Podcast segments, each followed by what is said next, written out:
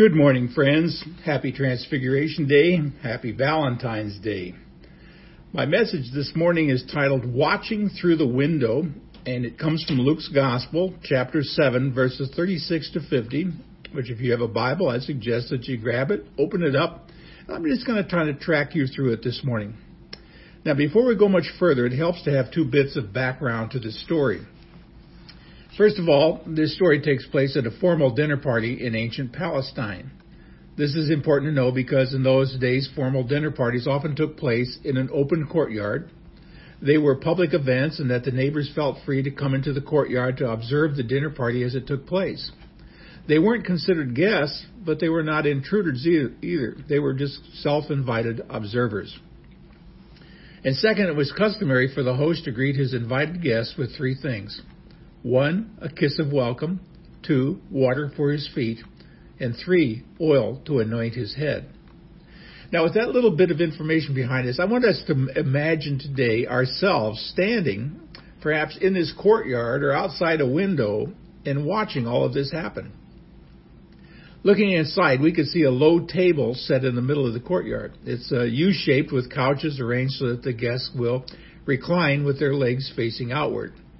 And immediately we're introduced to the central character, Simon the Pharisee. What a surprise. This man has invited Jesus to come to his house for supper. It's a surprise because most of the time Jesus did not get along too well with the Pharisees. That's kind of an understatement.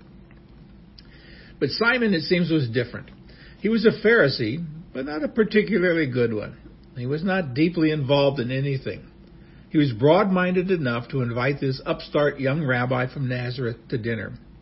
And no doubt he thought that it would not do him any harm. After all, it takes all kinds of people to make a world. Simon probably liked to be around influential people. It made him feel good to rub shoulders with movers and shakers. It was not that he has he has committed to Jesus or his mission. No, this was just a social invitation, just a casual meal. Now, standing there, how would you describe Simon? Well, maybe this way. He's a curious bystander in the game of life. Diplomatic, likes to play it close to the vest, but he's no fanatic. He thinks of himself as a man who has never gets backed into a corner. He's a classic middle of the road guy. So it happens that Jesus has come this day to the house of a Pharisee for dinner. But as we gaze through the window or stand in that courtyard, Look what's happening now. An unidentified woman enters. She walks around the table and stops at the sofa where Jesus is reclining. Now, the Bible's pretty discreet in calling her a woman who was a sinner. It just means this woman was a prostitute. She made her living by selling her body to men. She was a professional, and I have no reason to doubt that she was good at what she did. The shock is that she would actually come into the house of a Pharisee. In ordinary times, Simon and this woman would never ever meet, at least not in public. He would not go near a woman like her, but she would not go near a man like him either. They are from opposite ends of the spectrum, yet strangely, they're thrown together for the same purpose. They both want to meet Jesus. Well, the center of attention now becomes this woman. Now, I don't know much about prostitutes, but of this much I am sure. A woman like this is a pretty good judge of men. She's probably heard every promise, every come on, every cover up. She's seen it all. And she knew Jesus was not like all those other men. He was not going to use her and throw her away. She heard in his words the promise of a way out of her ugly, empty life. And we see Simon watching, like us, unbelieving as this woman does something very strange. She intends to anoint Jesus' feet with expensive perfume. But she begins to cry and cannot stop, and as she cries, her tears fall on Jesus' feet. She dries her, his feet with her hair. Then she smothers his feet with kisses. And finally, she anoints his feet with the perfume. Now, if this seems strange, I ask you to remember her background. She's used to touching men. She's not ashamed to show her emotions. She reacts to Jesus exactly as a woman with her background would react. It is the only way she knows. Now, how would you describe her? Generous, affectionate, impulsive, demonstrative, emotional, passionate, uninhibited? And why is she crying? It's because she loves Jesus and she's not afraid to show it. She stands to honor his greatness. She weeps, overwhelmed with sorrow over her past. She wipes Jesus' feet with her hair, a sign of deep humility. She kisses his feet, a gesture of affection and respect. And she anoints his feet in gratitude for what he has done for her. But let's take another look back at our host Simon, who silently watches this shocking sensual scene. He has never seen anything like this before. He goes against all of his conservative instincts. He's deeply offended by what this woman has done. A fallen woman, a prostitute, caressing Jesus, and it bothered him. He'd never let a woman like that touch him. The whole thing was disgusting, it was revolting, it was dirty, and Simon wonders, what on earth have I just seen? Now, not so strange as this. Jesus knew exactly what Simon was thinking, so he told him a little story. It went like this. Once there were two men who owed money to a moneylender. One owed the man $5,000, the other one owed him $50,000. Now, neither one had any money, so the lender, out of the goodness of his heart, canceled the debts. Nice, simple story. Then Jesus asked Simon the you know, $64,000 question, or today would be the million dollar question, I guess. Which of those two men will love the lender more? Simon smells a trap. So he's a little bit cautious in his answer. He says, I suppose the one who had the bigger debt canceled. And Jesus said, Bingo. Well, he didn't really say bingo. He said, That's right. In Simon's eyes, the prostitute was like the man who owed $50,000. Her debt to God was enormous because in Simon's eyes, she was an enormous sinner. Compared to her, Simon's debt seemed to him like maybe $5. But that's not the point. If you cannot pay a debt, it does not matter how much you owe. If you're broke, you're broke. In that sense, there's no difference between owing a little and owing a lot, especially if you do not have any money.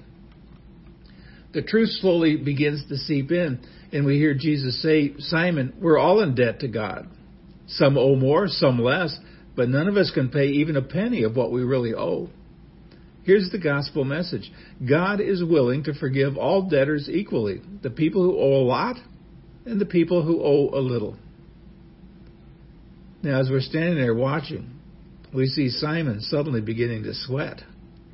What Jesus means is painfully clear to him. Simon, there is fundamentally no difference between you and the prostitute. As the message sinks in, we see Jesus turning to the woman for the first time. But he does not speak to her. Instead, Jesus says, Simon, do you see this woman? Do you know why she is doing these things? Now, Simon thought he did, but he didn't. Then, to all watching, Jesus systematically exposes the shabby treatment he had received. You gave me no water, Simon, but she wet my feet with her tears. You gave me no kiss, but she cannot stop smothering my feet with kisses. You didn't even offer me cheap olive oil, but she anointed my feet with expensive oil. While Jesus did not say it this way, everyone knew what he meant.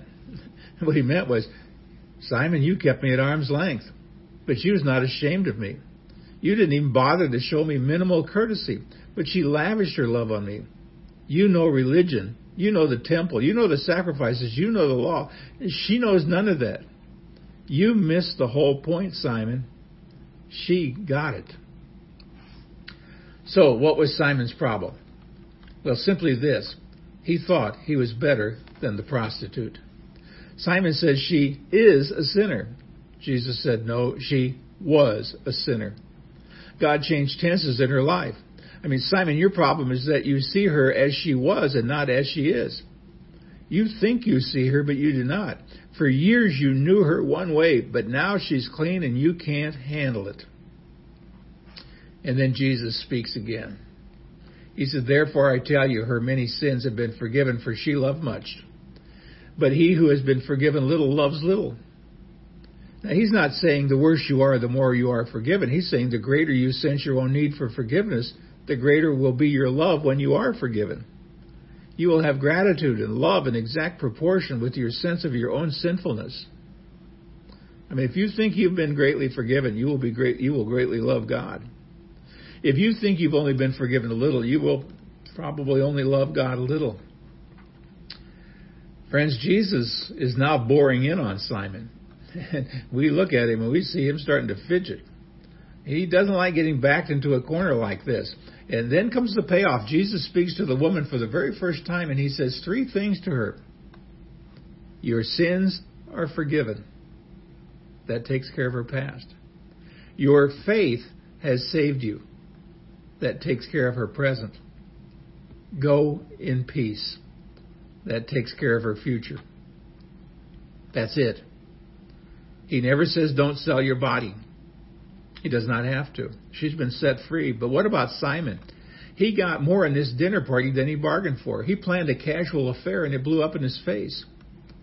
As the party ends, we can see Simon staring at Jesus, a look of, I'd say, fear and amazement. Now you might wonder just who is this little story all about? Simon, the prostitute, Jesus, Simon, the man who would not commit himself to anything, the woman who risked everything, Jesus, who welcomed her and would have welcomed him. You see, friends, Simon's problem was not that he could not see the woman, it was that he could not see Jesus. Simon's problem was that he could not see himself. Simon said, I owe nothing. So he risked nothing. The woman said, I owe him everything. So she risked everything. It's really pretty strange, isn't it, that the worst sinners often make the best saints. Why is that? I think it's because flagrant sinners are more likely to discover that they're sinners. Here's the abiding truth, I think, from this story. Your love for the Lord is related to your estimate of how greatly you have sinned and how much He has forgiven you. It's not how much you sin, but how deeply you feel it that matters. Friends, we're all like that woman. So guilty we could never pay the debt we owe. But now we've been forgiven more than our minds can even comprehend. In truth, there's a little Simon in all of us. We secretly think we're better than we really are. And so we hold back, we play it safe, and never get too radical in our commitment to Jesus. And frankly, that's why we have a hard time understanding those who do get radical, who are, well, what I used to think of as Jesus freaks. And when you stop and think about it, this is a pretty good story for Valentine's Day because it's all about love. You see, if love is ever going to enter your life, you're going to have to open your heart and show people how you really feel. And you know, that's risky. It's dangerous. But it's the only way. If you stay like Simon, you will be safe, but love will forever pass you by. Yes, friends, love is risky business. You always have to take a chance. If you're ever going to say, I love you, or if you're going to send one of those cards that says, Be my Valentine, you're going to have to open your heart and let people see how you really feel. Now, that's scary, but there's no other way. Now, somewhere in preparing, I ran across this statement that could have been written about our story. It goes this way I feel that God would sooner we did wrong in loving than never love for fear we should do wrong. As strange as it might seem, the story presents us with a clear choice. We can be like Simon, or we can be like that prostitute. I mean, think about that. By long years of religious training, most of us feel much more comfortable being like Simon.